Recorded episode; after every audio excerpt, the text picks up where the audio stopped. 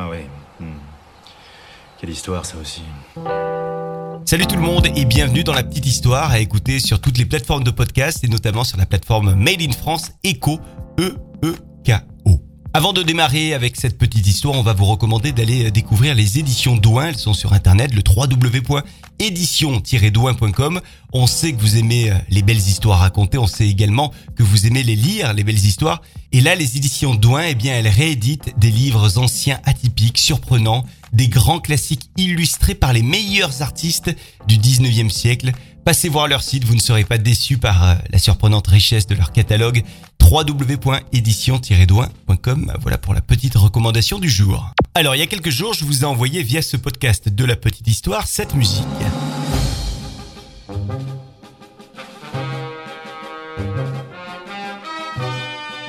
Voilà, alors certains m'ont interpellé en me demandant pourquoi j'avais diffusé une musique sans parler sur cette musique.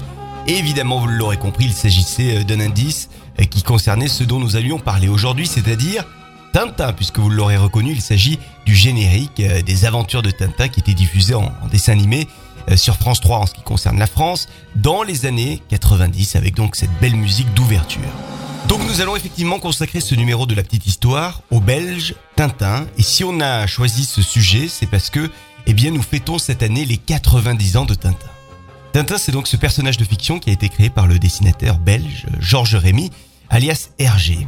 La première apparition de Tintin s'est faite dans un journal belge euh, intitulé Le 20e siècle. D'ailleurs, c'est rigolo puisque pour la première apparition de Tintin, dans sa première histoire, il était journaliste déjà et il était journaliste pour le 20e siècle. C'était en 1929 et euh, la première aventure de Tintin s'intitule Tintin au pays des soviets.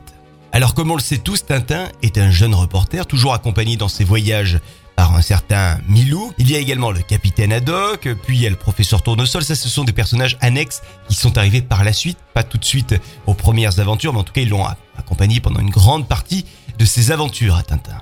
On n'oublie pas non plus d'ailleurs les Castafiore, Dupont et Dupont, euh, Rastapopoulos et tout un tas d'autres personnages aussi farfelus les uns que les autres. Mais la question que j'avais envie de poser aujourd'hui est la suivante. Est-ce que Tintin a existé? Est-ce que Hergé en tout cas s'est inspiré d'une véritable personne pour créer ce personnage de Tintin? Ce sont eux, capitaine Eh bien, il semblerait que la vie d'un certain Pale Hould est inspiré Hergé. Excusez-moi pour euh, l'accent danois qui n'est pas le bon. Euh, Pale Hould est effectivement un danois qui a commencé à faire parler de lui alors qu'il n'avait que 15 ans et qui a fini euh, acteur, un acteur de renom au Danemark et, connu également internationalement. On est au Danemark en 1928. Pell Hould va réaliser tout seul, et alors qu'il n'est pas encore véritablement un homme, un tour du monde en 44 jours.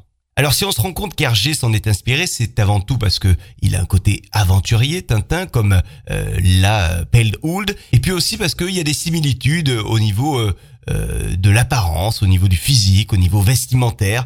Par exemple, Tintin est habillé comme ce grand voyageur que rien n'effrayait, avec une casquette bérée, un ample manteau, un pantalon de golf, et puis une bonne bouille de globetrotter et une chevelure rousse. Donc tout prêt à penser que les deux personnages se ressemblent réellement et que c'était fait a priori exprès. Pal Hould est né en 1912. Euh, il est décédé à l'âge de 98 ans en 2000. Il est décédé à Copenhague. Et alors en 1928, Pell Hould n'a que 15 ans et il fait un concours dans lequel un voyage est à gagner. Ce concours, c'est un journal qu'il organise. Il s'agit du quotidien Politiken, la politique, propose de célébrer le centième anniversaire de la naissance de Jules Verne avec un jeu concours le rédacteur en chef du journal s'est mis en tête de dégoter un aventurier qui fasse un tour du monde le plus rapidement possible en utilisant tous les moyens de locomotion sauf l'avion. Hould s'inscrit donc et est sélectionné pour partir tout seul sur les routes du monde alors qu'il n'a que 15 ans. Quand il apprend la bonne nouvelle à sa mère, celle-ci se met à pleurer et ne pense ne plus jamais le revoir. Hould va réussir son tour du monde en 44 jours et il va parcourir précisément 32 500 km en voiture, en train et à cheval également. Hould va juger cette aventure inoubliable, mais non sans danger ni embûche. Au cours de son voyage autour du monde, il va donc passer par toute une série de capitales et autres grandes villes, parmi lesquelles Paris, Berlin, Londres, Pékin, Montréal, Séoul, et il va aussi emprunter le mythique transsibérien en voyant, en découvrant la belle Moscou. Il va également vivre ce qu'il appellera plus tard des moments délicieux et inoubliables en dormant chez les geishas au Japon, notamment à Tokyo. Quand il revient de ce périple, tout le pays l'attend avec impatience comme vous pouvez l'imaginer. Euh, il est évidemment accueilli comme un héros national à son arrivée à la gare centrale de Copenhague, où plus de 20 000 personnes ont fait le déplacement pour acclamer euh, cet aventurier scandinave sur la place de l'hôtel de ville de Copenhague. Deux policiers vont même le soulever en l'air pour l'extirper de la foule et le mettre en sécurité au siège du journal Politiken. Il finit par écrire tout son récit de voyage dans un livre le titre du livre qui fait une allusion évidemment à Jules Verne, Le Tour du Monde en 44 jours, voilà pour le titre de ce livre.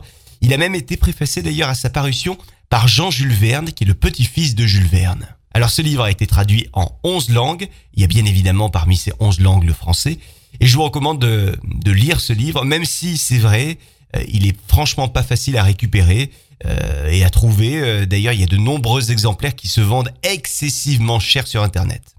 Après ce grand voyage, ce tour du monde en 44 jours, l'aventure de Pale Hould ne va pas s'arrêter là puisque il décide d'aller faire ses études au Canada, ce qui est encore une fois tout de même très peu courant à l'époque.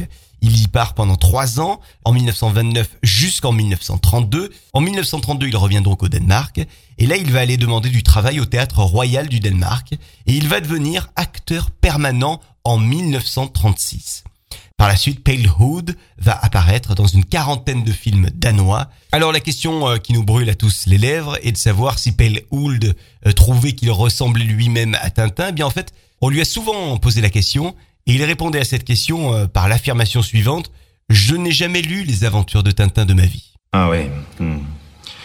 Quelle histoire ça aussi. Si cette petite histoire vous a plu, nous vous attendons euh, sur euh, les réseaux sociaux pour euh, parler avec nous de cette petite histoire, pour nous dire également quelle est votre aventure préférée de Tintin. L'aventurier belge. N'hésitez pas à nous retrouver sur Facebook, également sur Twitter.